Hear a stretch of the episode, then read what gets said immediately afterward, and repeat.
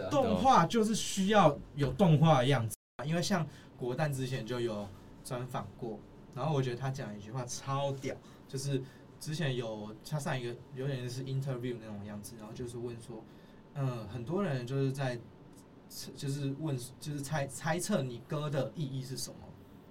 然后他回了一句超帅的话，如果你没听懂，那就是你听懂了。嗯，然后我就听到这句话，我就是觉得哦，真的是这样。就是我觉得好的作品，就是即便作作者本身是本身可能他自己有他的目的性，但是大家都还是可以在这个作品上面得到各自自己的解读。嗯嗯嗯，我觉得这就是艺术对最棒的地嗯方。等一下，我们机卡是满的、啊。先确定一下。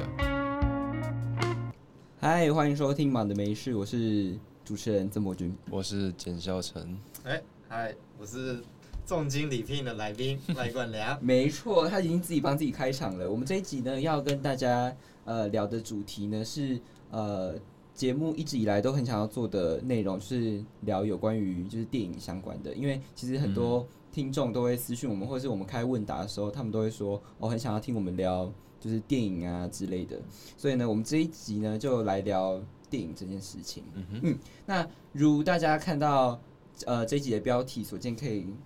知道说我们这一集呢，主要呢就会 focus 在呃电影以及进电影院的重要性这件事情对上面。嗯，好，那首先呢，你要不要先自我介绍一下我们这集的来宾？哎呃，就是久了，久了，哦，没准备，没呃准我想备一。下，我想一下要该怎么讲，因为我们之间的关系其实也蛮奇妙的。嗯，就是我们三位其实是国中同学，嗯但是我在国中的时候跟曾某就不熟，还只能说是不认识。甚至是不认识。没有，我哦也是啊，但、嗯，对吧？但我跟简孝成国中是同学，那么我们俩本来就蛮好的。嗯，然后曾伯君是 简孝成的高中同学，就是如此奇妙的姻缘，你知道吗？嗯，命运紧紧的将我们联系在一起啊！你所以呢，就因此这个关系就有互相有认识这个样子。然后今天会来会来录这个 podcast，是因为呃，因为应该说这个话题的开始是我之前跟简浩成很常会在曾伯君面前拉塞讲干，然后每次曾伯君在旁边听，都听到就是笑得跟白痴一样。嗯，然后我跟简耀成都觉得啊，为什么曾伯君要笑成这个样子？然后后来发现，就是因为我们认识太久，所以我们什么白烂的话都讲得出来。尤其是我们在讲这些话题的时候，通常旁边也会有我们那个时候国中时期的同班同学。嗯，然后就发现，哎干，就是我们这几个人其实讲话都还蛮好笑的，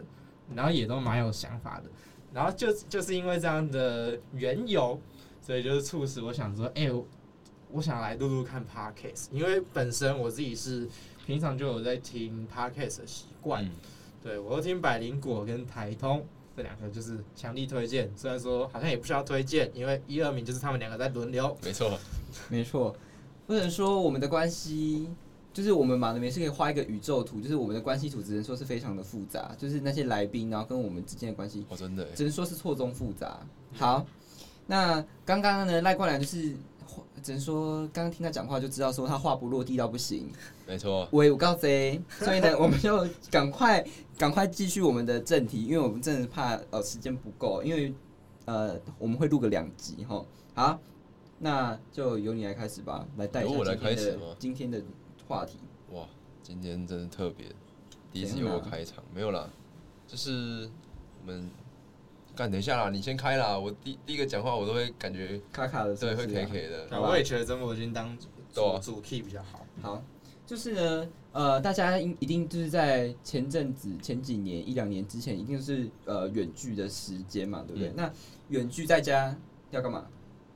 睡觉啊，上课上课、睡觉，呃，做一些有的没的事情。然后还有一个最重要的就是那个时候串流平台整个大爆红，就是大家看电影、看影哦集。对，因为需求量增加了嘛，对，那我们在家里面看这些电影跟影集，跟到电影院现场去看，那个体感上面是完全不一样的。嗯，对，那所以我们这一集就来跟大家分享，就是呃，在疫情期间在家里面看影集跟看电影的时候，你的体感是什么？嗯嗯，我觉得你可以先讲讲看你自己的体感我是什么。我的体感是我很容易就会分心，嗯我很容易去就看到一半，然后马上做下一件事情，去做别的事情，嗯然后变成电影的声音会变成像 podcast 一样是背背景哦音，背嗯嗯嗯，对嗯嗯那我就没办法好好专心看。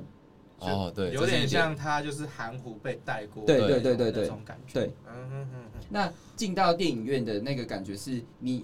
你就是你的那一个半小时、两个小时的时间，你就是给这部电影了。对对，但是我我必须要先小抱怨一下，就是电影院有的椅子就是坐的太舒服很，难做，但有我些就很难做，然后有些有些很难坐，有些太舒服，我就会看到睡着。嗯哼哼，睡着的那一小段时间，我就会想说，呃很，亏，呃，干算了，那就这样吧，这样。然后，但是在进去电影院现场看电影这件事情，我觉得是一个嗯非常有仪式感的。嗯我前阵子四五月的时候，几乎每个礼拜都去看电影，然后进去电影院。进去那个影厅的时候，我就会觉得说，哦，对，这个这个导演就是剪好这部片在等我，在在等我的那种感觉。嗯嗯、所以我想要知道你们各自的感觉是是什么。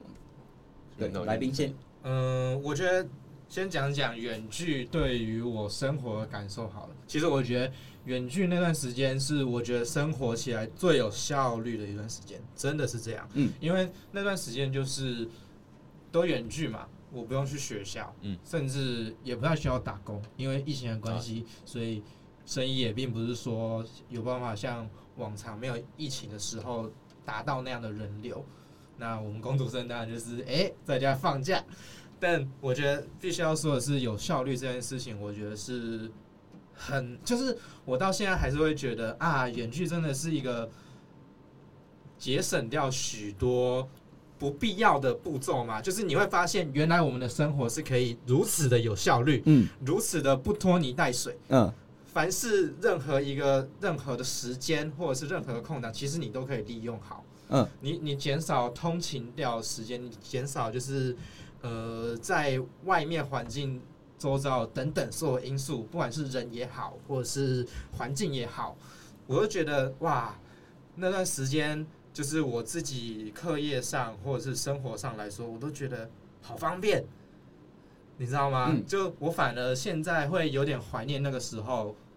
那个样子，因为我我会觉得一切一切事情我在家基本上都是可以完成，甚至是达到比以往在实体的效果还要更好。嗯，嗯你知道吗？我其实觉得这个模式早就应该就是实践在大部分，不管是工作也好，对学业也好，嗯，你知道吗？就是我们太晚才发现了，我觉得这真的超级有效率，连开会什么的，大家少去了那一两个小时的通勤时间。不香嘛，对不对？对你在家可以多睡一两个小时，你更有精神，更有专注力去讨论这个这件事情。嗯况且你在家演远距的条件，其实也没有说很高。嗯嗯，讲老实话，你只要一只手机跟你有行动网络，嗯嗯，已足够，嗯对吧、我的感想是这个样子。嗯再者就是，我觉得像我刚刚讲的嘛，非常有效率。那有效率，它节省下来就是时间。嗯，我觉得有时间的状况下，就是我可以趁这段时间做很多我喜欢做的事。就是我自己算是一个还蛮重度的影迷，嗯，就是包括今年的那个金马影展，我也是有去看，嗯，对我也是买了可能大概有八九部电影，嗯你知道吗？然后就是但他那个时间真的是也是蛮诡异的哦，就是有一些时间就是给我卡在那种很尴尬的两三点啊，把下一场给我在七点或六点，中间也不知道干嘛。好，扯远。但我们讲回来，就是在那段时间，就是多了很多时间，我可以做我自己喜欢做的事。我也在家，就是呃看了很多电影，然后看了很多书，呃做就是去研究一些我真的喜欢做的事情。嗯，就包括可能呃电影电影类的东西，我可能在家看，我可以反复倒倒退回去看好几次，去看我想要那个细节是怎么样。又或者是说，呃，影集类的东西，我可以先去看一些解说类的，然后呢，他可能有讲到一些，哎、我觉得我竟然没有发现，但我可以利用这利用这个时间，我又回去重新再看一次，我把这个作品了解得更深。对，这是我觉得在这段时间内带给我的一个最大的好处。嗯同时呢，远距这段时间其实我也觉得还蛮显现人性的，因为你会发现一件事，就是有效率的人，不管再怎么样都是有效率。在远距这段时间，他只会变得更有效率。但是呢，有一部分人就是他没有效率，他你也给他远距还是不会有效率。嗯，像这段时间，我觉得不去学校上课就是非常好。我省去了交通时间，我省去了在教室间移动，所以呢，然后我就觉得这样的就是模式，我是非常享受的。包括作业什么，对不对？我就是在家，哎、按一下脚脚就搞定了，我还不需要去学校在那边看老师那个脸在那边，我我要死不活，你也要死不活，对不对嗯？两、个人都痛苦，大家都知道，就是对各自来讲，不管是老师或学生，就是去去到学校这件事，对，基本上都不是一个什么多好的体验。嗯，但同时呢，有一部分人在靠腰，就是说，哎、我们应该要恢复实体，我们缴的学费什么什么的，我们的真的使用权，什么就是我们受教权，或者是我们，哎、我们缴钱就是付来学校上课的嘛，对不对？那我就觉得这些人真的很伪善，就是你你本身你会去赌，那你在家就是会去赌，这更何况演剧已经节省掉你的时间了。嗯，当然我能理解，就是说有部分的人想法可能会不一样，就是这很正常。但我觉得为什么我会觉得这些人伪善，就是因为你最好就是不要给我翘课过。如果你没有翘课过，你最你就给我有资格讲这句话。没我错就是绝对就觉得 OK，你就是从从头到尾贯彻始终的对一你个爱人上就是课，一个喜你欢爱上课，对你就是喜欢实体的人啊对对，你就是觉得实体对你的效果比较好嘛，嗯对不对？？对，那我当然也是尊重，虽然说我觉得远距效果更有效率，然后效果某方面来说，我觉得也不会变差。嗯但当然有人你要觉得，哎、实体对我来说效果更好，我觉得也是尊重，我觉得没有意见，因为毕竟每个人看法不同。嗯但我通常看到会讲出这种言论的人，就是一群伪善，你知道吗？我搞不清楚他们到底在想什么。就是你平常也没有上的多认真，然后呢，看你考试也没有考得多好，教出来的东西也没有多棒，但是呢，一旦远距人就在那边哭说，嗯，我觉得远那个实体的效果比较好，嗯，然后我就搞不太懂你是在好什么。嗯你懂吗？就是明明这是一个大多数取得共识的一个模式，嗯，但你却要就是为了反对而出来反对这件事情。对啊，对大致上我的我对对于这段时间的感想是这个样子。那我觉得可以讲讲我的想法。首先，我讲我对于远距的想法好了。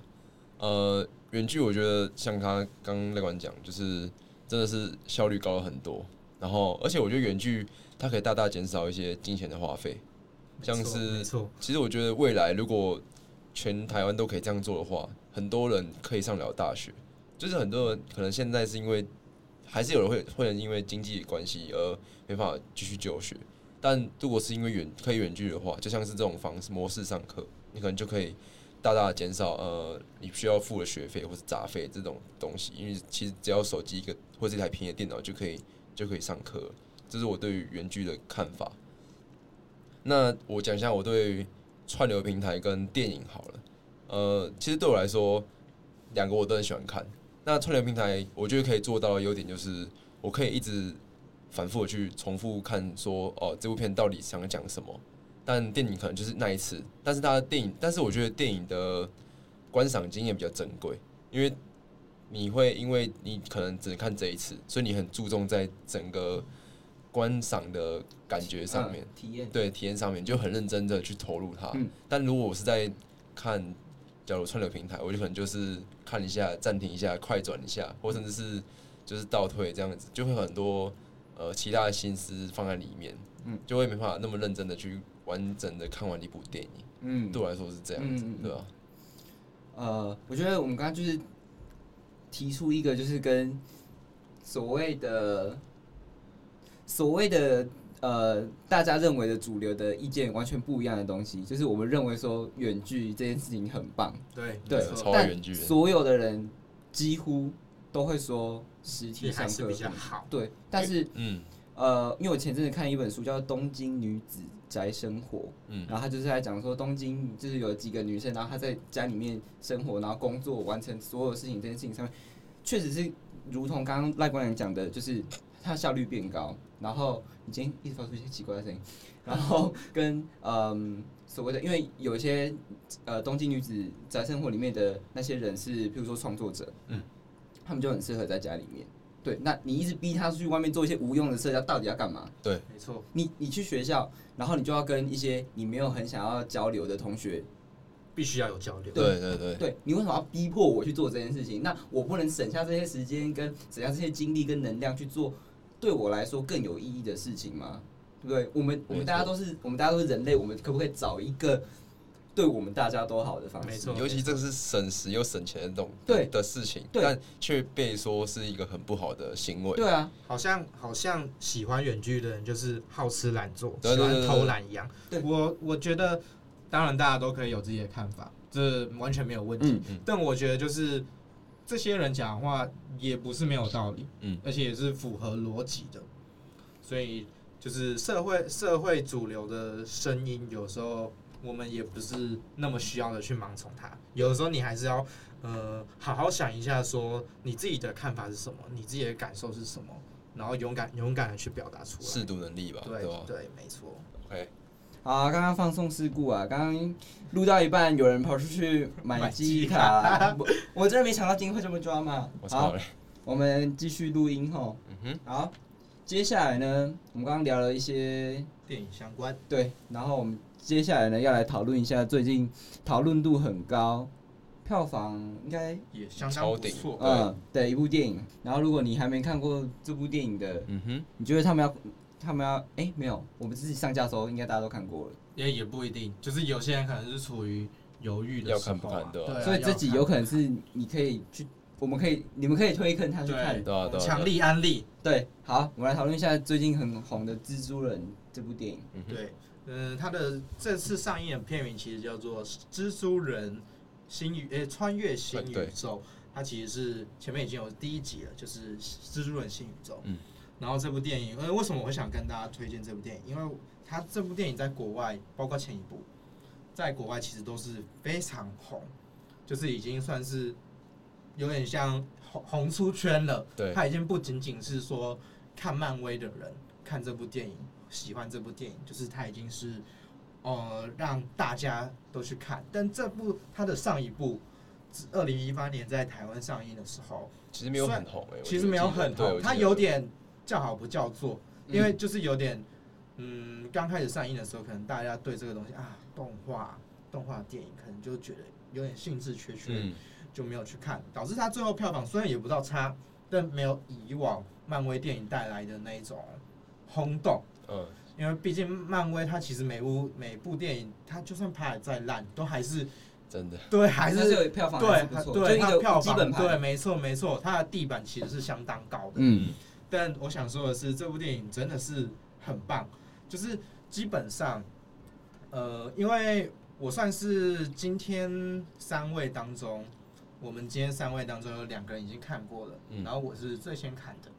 然后我看的是特映会，就是 Sony Sony 影业在台湾办的特映会，我六月五号的时候就已经有先抢抢先去看，而且那个特映会还是马拉松，就一次看完前前一集、第一集跟第二集。哦，然后我觉得超棒，嗯超赞的，我觉得超赞。虽然说它那个片长是真的蛮长的，嗯，就真的你那天真的要睡饱，不然就是会真的看到会有点没精神。但我觉得那个体验还是蛮好的。然后为什么我们会今天想要推荐这一部？先讲结论，它国大呃国外的呃各大影评，就是 IMDB 啊，或者是烂番茄、嗯等等，对这种比较有公信力的网站影评网站，基本上是一致一致推荐一致的好评。你很你很难看到，就是就是烂番茄很难对看到对说讲那么对，没很错夸没张的错好，尤其是他们这几个平台都是一些影评人上去对，评论的，那他就是不管在圈内圈外都是得到如此高的评价，这就是为什么我们想要推荐这部电影的原因。嗯但我觉得可能有些人会犹豫说要不要去看，原因是因为呃，可能对漫威或者是蜘蛛人没有那么了解，就是犹豫嘛，因为很怕自己花这个钱进戏院看不懂，可以理解。但我觉得这个这个这个烦恼是没有必要，对这部就是完全就是你完全不需要有这些前提，嗯但我还是建议你去看它的第一集《新宇宙》，这在 Disney Plus 跟 Netflix 上面，我记得都有上。嗯，就是你可以先去补一下第一集，但至于其他蜘蛛人系列的电影或者是漫画，我觉得你就自行斟酌吧。因为我觉得这部为什么我会觉得它是一个很棒的电影，就是因为它可以让不同的人有各种的啊，对，解解读角度，就是它有点像一千个人眼中有一千个哈姆雷特这种嗯概念。嗯我觉得非常棒棒的部分就是在这。然后为什么我会想要推荐呢？就是其实他在第一部的时候我就已经有去看了，嗯然后我看了看第一部的时候，我就是哇，我超级喜欢，因为我本身就是蜘蛛人电影系列的大粉丝，我从小看到大，对对，我甚至我漫画我也是有看一点，然后我一开始其实看第一部的时候，对对这部蜘蛛人也是没有说抱很高的期望，我只是因为我是粉丝，所以他什么电影或者是相关的东西，我就是会买单啦，嗯讲白就是这样。但我原本抱着这个期望去，他反而给我给我好几倍，就是超出这个期望，就是我会发现你你会发现一件事情。这个可以跟一二部一起讲，这个算一个结论嘛？就是他们在重新定义动画行业，对，他们在重新定义电影应该怎么拍。这是这部电影非常厉害的地方。当然，他上一部就是在奖项上也是，就是毫无疑问就直接拿奥斯卡，完全没有问题，只是直接海干其他部，你知道吗？但我觉得这部，呃，我需要推荐的地方就是在于，嗯、我们现在看到的动画电影其实都，我觉得越来越不像动画电影，就是趋近于一个我想要动画做的像现实生活真实中对对一样对真实，但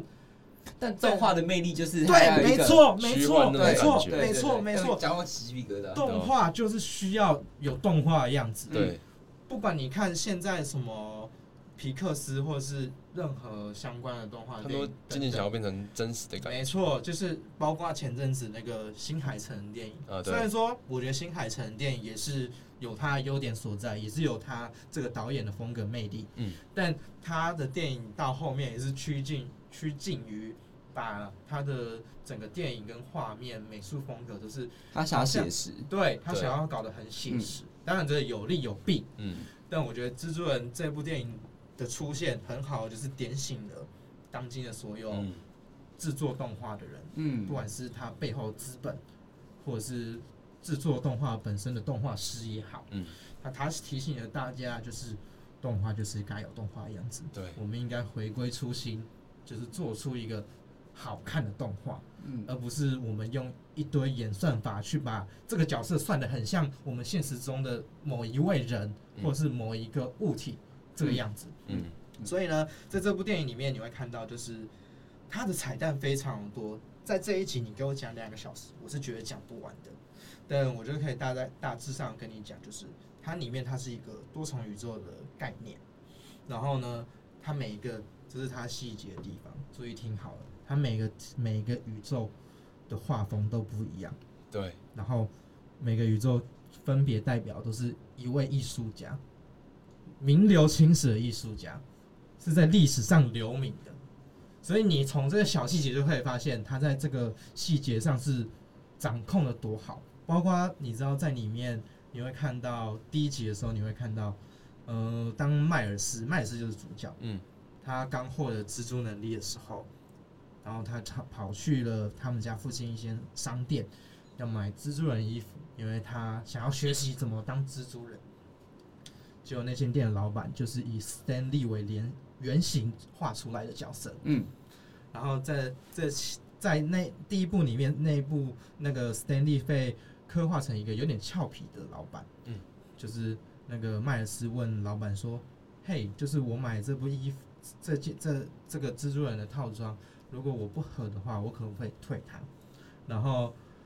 那个老板就是说：“哦，他绝对不会不合的，你终究会合身。”嗯，这句话其实是一语双关，对，嗯，然后他这个时候镜头又 take 到旁边有个标写，那个标就是有个标，就是老板写的哦，售后不退这个样子，你知道吗？在这个一个镜头当中有笑点，然后又贯彻这个蜘蛛人的使命，他的责任所在，嗯他就是在告诉迈尔斯说，你就是一定能成为你想要成为的样子，不要害怕。嗯，然后还是由 Stanley 就是这个教父等级的人物说出来，特别的有分量。嗯这就是为什么，呃，像我前面讲的一样，这是细节。然后像接下来我们讲第二部的地方好了，他致敬了非常多的艺术家，像简奥城你们应该有看，嗯然后呢，他们不他他一开始不是误打误撞，不小心跳进去那个分裂宇宙里面，对，然后他们的我讲一下大致的剧情，就是他们要抓到里面有一个反派叫斑点人。对对，那后续的话会提到，但是一开始是他在第一部的时候，他为了修好这个时空裂缝，然后呢，他遇到了各个宇宙蜘蛛人，然后他们他们这些蜘蛛人在各个宇宙其实都是已经非常有担当、有能力，是可以自立自强，就是不需要别人，不需要依靠别人，嗯已经是一个非常独立的蜘蛛人。但他们因为时空裂缝的关系，来到了现在迈尔斯的这个宇宙。他其实有个编号，但我有点忘记编号是多少。但他他们一起来到迈尔斯的宇宙，然后在这过程当中，就是他们在教导迈尔斯如果如何成为一个真正的蜘蛛人，真正的自己的蜘蛛人，而不是成为其他宇宙我们。嗯然后我觉得哇，这个核心真的超棒，因为我觉得是它就是一个最反英雄式的对，一种呈现方式。因为以往以往的超级英雄电影，好像一定主角都一定要背负什么哇，很很德高望重的一个愿景在，或者是什么理想，或者是我的身世一定要怎么样很悲惨，或者是我家一定要很有钱。怎么样？怎么样，我才能办办到这件事？但我觉得蜘蛛人这个角色最棒的是，他就是跟我们一样，你知道吗？我在看的时候我会有代入感，就是哇，就是他跟我们一样都是平凡的高中生，嗯，然后也会遇到我们会遇到的问题，我们可能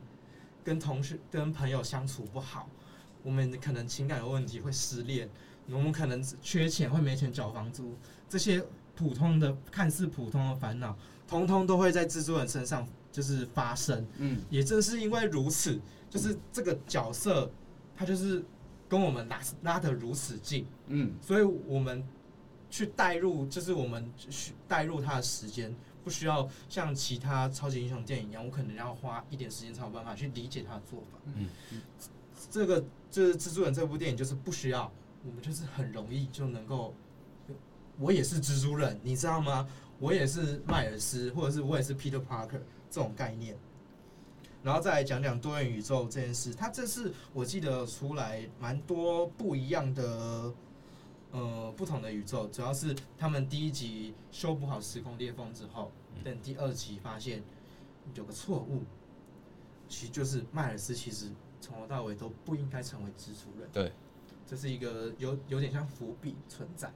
然后呢，为什么迈尔斯会不该存在，就是不该成为蜘蛛人呢？就是因为呃，他原本就是你大家都应该知道，就是有一个基本的剧情设定，就是蜘蛛人是因为人被咬，所以他变成蜘蛛人。然后每个宇宙其实差不多对的，，每个宇宙一定都是会有一个不一定不一定会是谁，但这个步骤基本上都是一样对，就一定会被蜘蛛咬，然后觉醒他的能力。但是这部呃第二部的时候就发生一个错误，应该它有点像倒叙的说法来讲说，为什么第在第一部的时候迈尔斯会成为蜘蛛人，嗯其实是有点误打误撞，就是因为别的时空的蜘蛛人跑过来，然后不小心咬到迈尔斯，结果导致这个跑就是原本这个蜘蛛的宇宙嗯大乱，对，就是整个多元宇宙大乱。然后呢，迈尔斯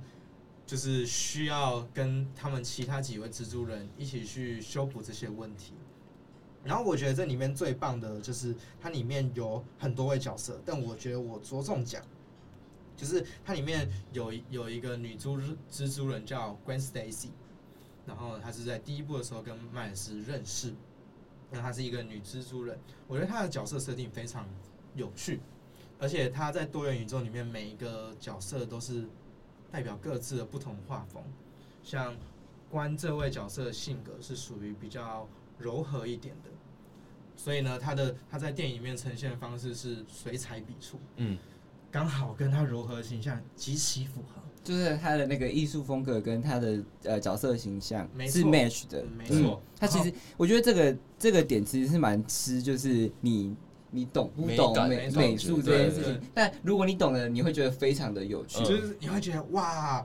是那个细思极恐那种对感觉。对对对，嗯然后还有一个就是呃，他刚刚说呃，迈尔斯他是一个跟我们一样都是很平凡的学生这件事情对，我觉得他跟其他英雄不一样的地方，因为其他英雄都有人设。对，我觉得这件事情跟我们当代非常像，就是呃，这个节骨眼上面，我们大家很多什么人设翻船什么鬼的嘛，嗯嗯嗯我觉得太刻意营造一种形象，嗯对。但大家都忘了怎么去做自己。对，对我觉得所以呃，因为我还没看这部，所以我会觉得说它其实是一个很反当代的一个艺术没作错，品。没错嗯。嗯嗯，所以我觉得嗯，它其实也是在告诉我们说，我们其实不用给自己这么多框架。对。对，就是每一个人都是英雄。然后我觉得最厉害的地方是，他在讲这么多复杂的东西情况下，他又可以让没看过的人看得懂，看过的人知道它里面的一些细节。嗯然后像我这种只看过真人版，就是以前过往的蜘蛛人的时候，我又可以了解出很多的彩蛋在长怎样。没错，没错对，，他就可以适合每一种人去看，都可以看。嗯像我妹没看过的，她去看，她也知道在演什么，嗯她看得很爽嗯，对吧？我然后我觉得他在里面就是有很多位蜘蛛人嘛，然后我觉得刚刚像前面提到的，呃，Gwen Stacy 他那个宇宙的蜘蛛人，他是水彩画风。我觉得大家去看电影的时候可以注意一个地方，就是呃，他因为是水彩画风，嗯然后 Gwen Stacy 其实一开始跟他爸有点隔阂，对，然后呢，他跟他爸的就是有点就是相似这个样，他们相色彩是不相容。但嗯直到后面他爸理解他的哦做法，然后 Gwen Stacy 也理解他爸对他就是就是担心他的那个感觉。当那个画面呈现一出就来，是慢慢融合在一起对对的对，就是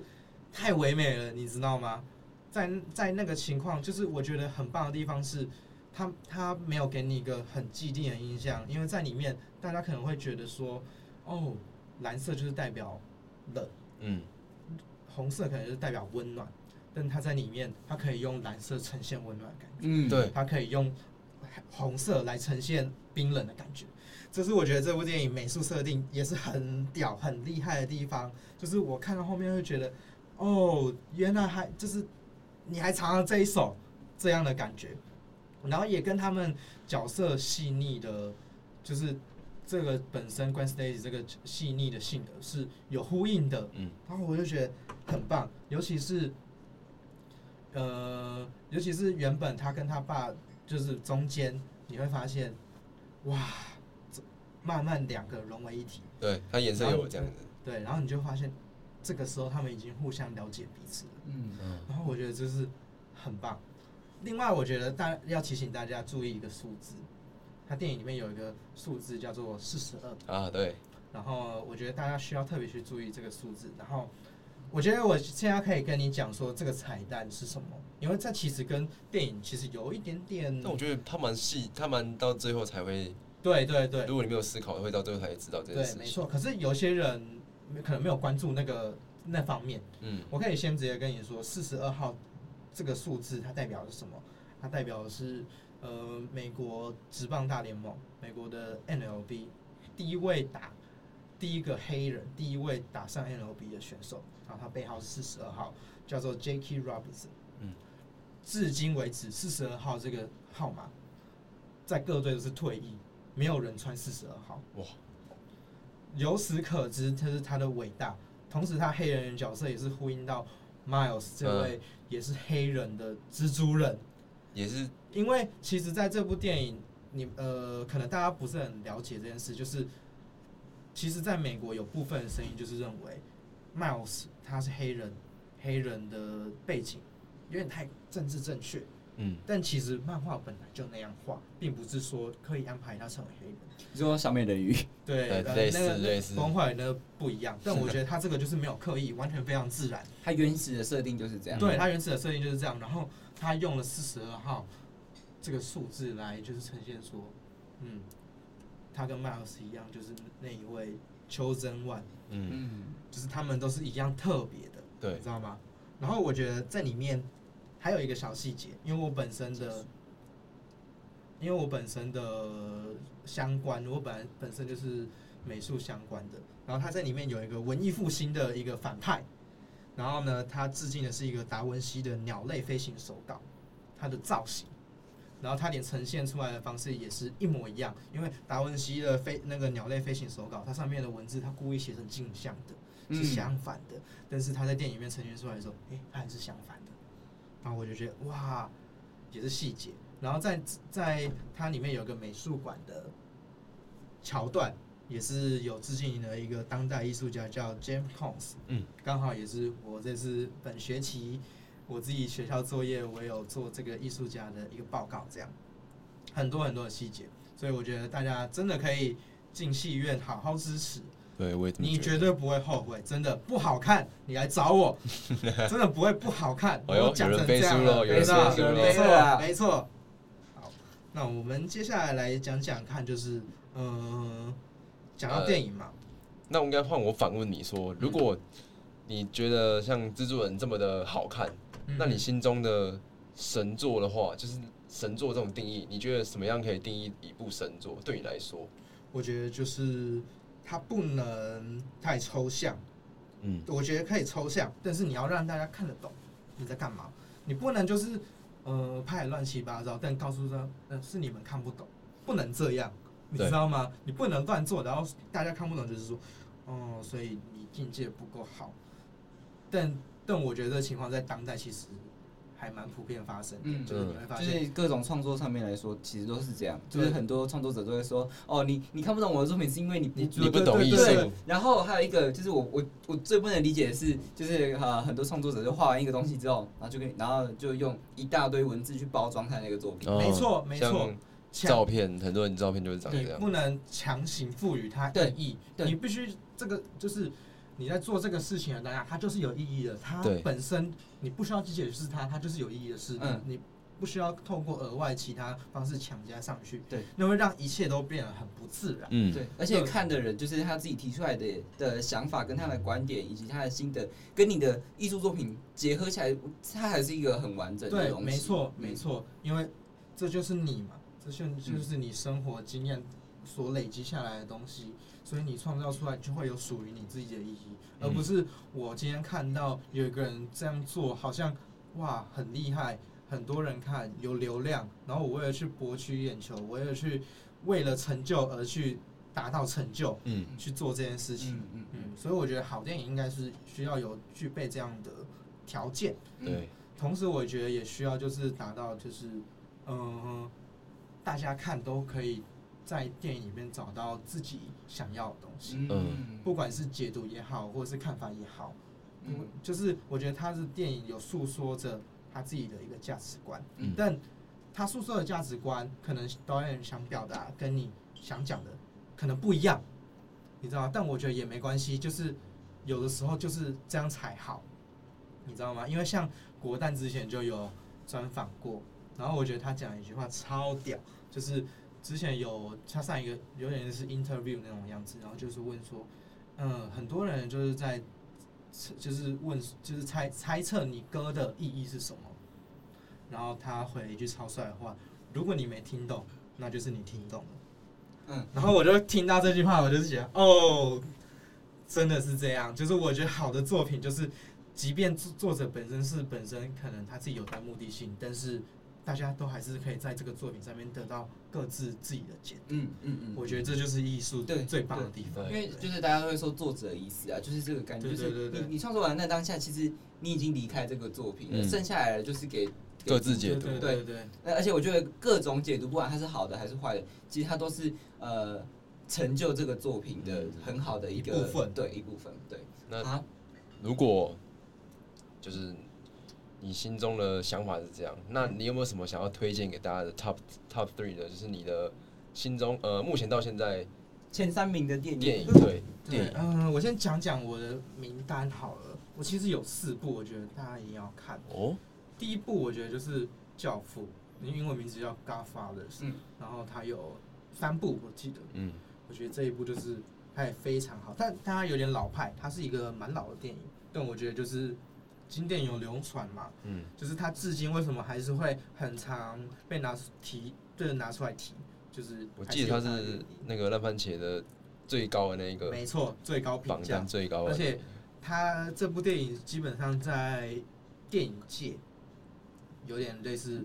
至高无上的啊存在。对，你就是圈内人公公认，这部就是很屌的作品，很赞这样。然后第二部我觉得是《刀面煞星》，然后它是呃，它英文名叫 Scarface，然后它主角我觉得大家应该蛮常听过，它主角名叫做 Tony Montana，嗯，然后应该听很多饶舌歌手都会唱他的名字。至于为什么会唱他的名字，因为他的个性就是他的个性跟背景就是白手起家，然后做事果断、勇敢，那是责任什么的自己承担，完全是一个就是很有 guts 的一个男人。然后我看完《刀面煞星》这部电影，我就会觉得，所有人都应该活得如此有担当，这个社会就不会有那么多麻烦，你知道吗？然后在第三部，我觉得是呃阿基拉，阿 k 啦，哦对阿基拉。然后这部电影呢是呃大有克洋吧，我记哎得没对对，大没有错克洋导演。然后这一部这一部为什么我会推荐，就是因为它其实是一个超前卫的一部电影。以它的背景时代来说，就算你放到现代，也是超前卫。就是它被很多很多人拿出来致敬，甚至你现在看到的很多科幻片的大导演，都是看阿基拉得到的的灵感，所以你就知道这位导演他在当时是多么的先驱，完全就是先驱等级。他真的我跟而且他可以说他就是他是先知的，对他在里面有没错预言好很多事好多好事可情怕，我现在讲起来起鸡皮疙瘩没错，，没错。然后我觉得他的故事剧情没有到说很难懂，哦嗯，但对我觉对对对得，但对我觉得他带来的是更多告诉大家要反思这件事情。嗯嗯嗯，没错，我觉得他整部片在传达的理念就是要反思，对对，要好好想想自己在干什么，嗯这样子。因为我们很多时候活着，我们好像其实就像尸体一样的，嗯嗯嗯，而且即使即使是抛开剧情这部分，它的作画风格在那个动画技术没那么好的年代，，对，嗯每一张每一张手画，对，能够达到那个样子的效果，嗯很夸张，很夸张嗯，没错。而且在题外话讲一下，就是有很我像前面讲的，它很多它造就了现在很多科幻电影的致敬，就是启发很多人。像 Kanye West 有一首歌叫《Flashlight》。嗯，他 MV 也是致敬阿基阿基拉的，就是金田在骑摩托车的那一段，嗯嗯他嗯，的 MV 里面也是有一段，就是我就是骑着红色摩托车，然后闪过去、嗯那种感觉。所以但是我后面开始认识到越来越多，就是哇，真正的艺术的时候，就发现这些都是有共通点的。嗯然后我觉得很棒。然后当然你们说三个嘛，但我觉得到后面，嗯，我还想要额外推荐一部叫做 bonus 的对 bonus，但我觉得这部这部这部电影叫做《斗阵俱乐部》嗯 （Fight Club），然后我觉得这一部是大卫芬奇拍的，我记得没错吧？大卫芬奇。然后我头我其实第一看小时候第一次看是在电影台上面看，嗯，我其实有点没看懂，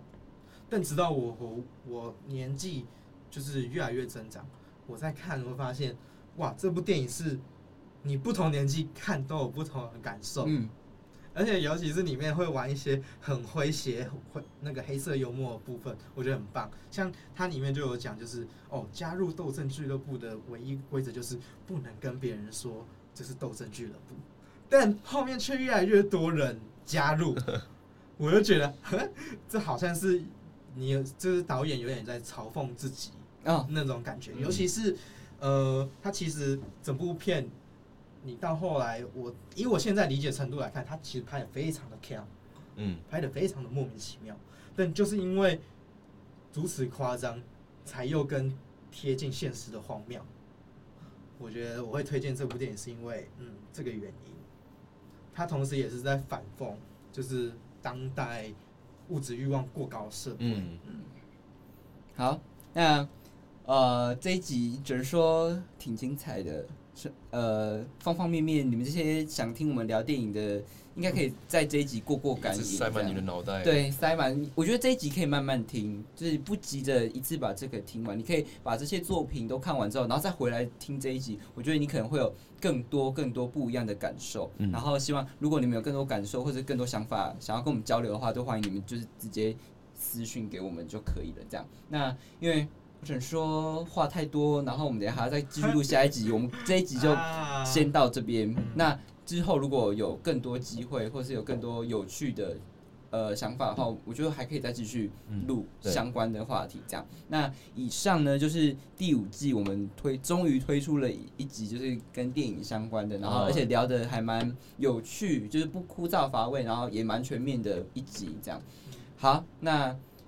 这一集节目就到这边喽。OK，那先谢谢我们这集的来宾好赖冠良，谢谢谢谢然后我们节目在呃各大 Podcast 平台，Apple Podcast、Google Podcast、KKBox、Spotify 等平台上面都可以收听到我们的节目。然后嗯哼第五季呃已经开跑了，所以也欢迎大家就是继续收听，然后订阅我们，然后给我们五星好评。嗯，然后如果就是有什么电影公司，然后想要就是我们帮他业配，还是要送我们公关票的话，都非常欢欢迎。迎欢迎，欢对，迎但是一次要寄三张。好，谢没谢错，好，谢谢谢大家。最好还有周边啊，对没错没错，对啊海报啊对对啊，但是海哎报呀，质感干，爹啊，哎海报质感要好哦啊哦，没错没错，好，谢谢大家，我们这集就到这边喽，拜拜拜拜。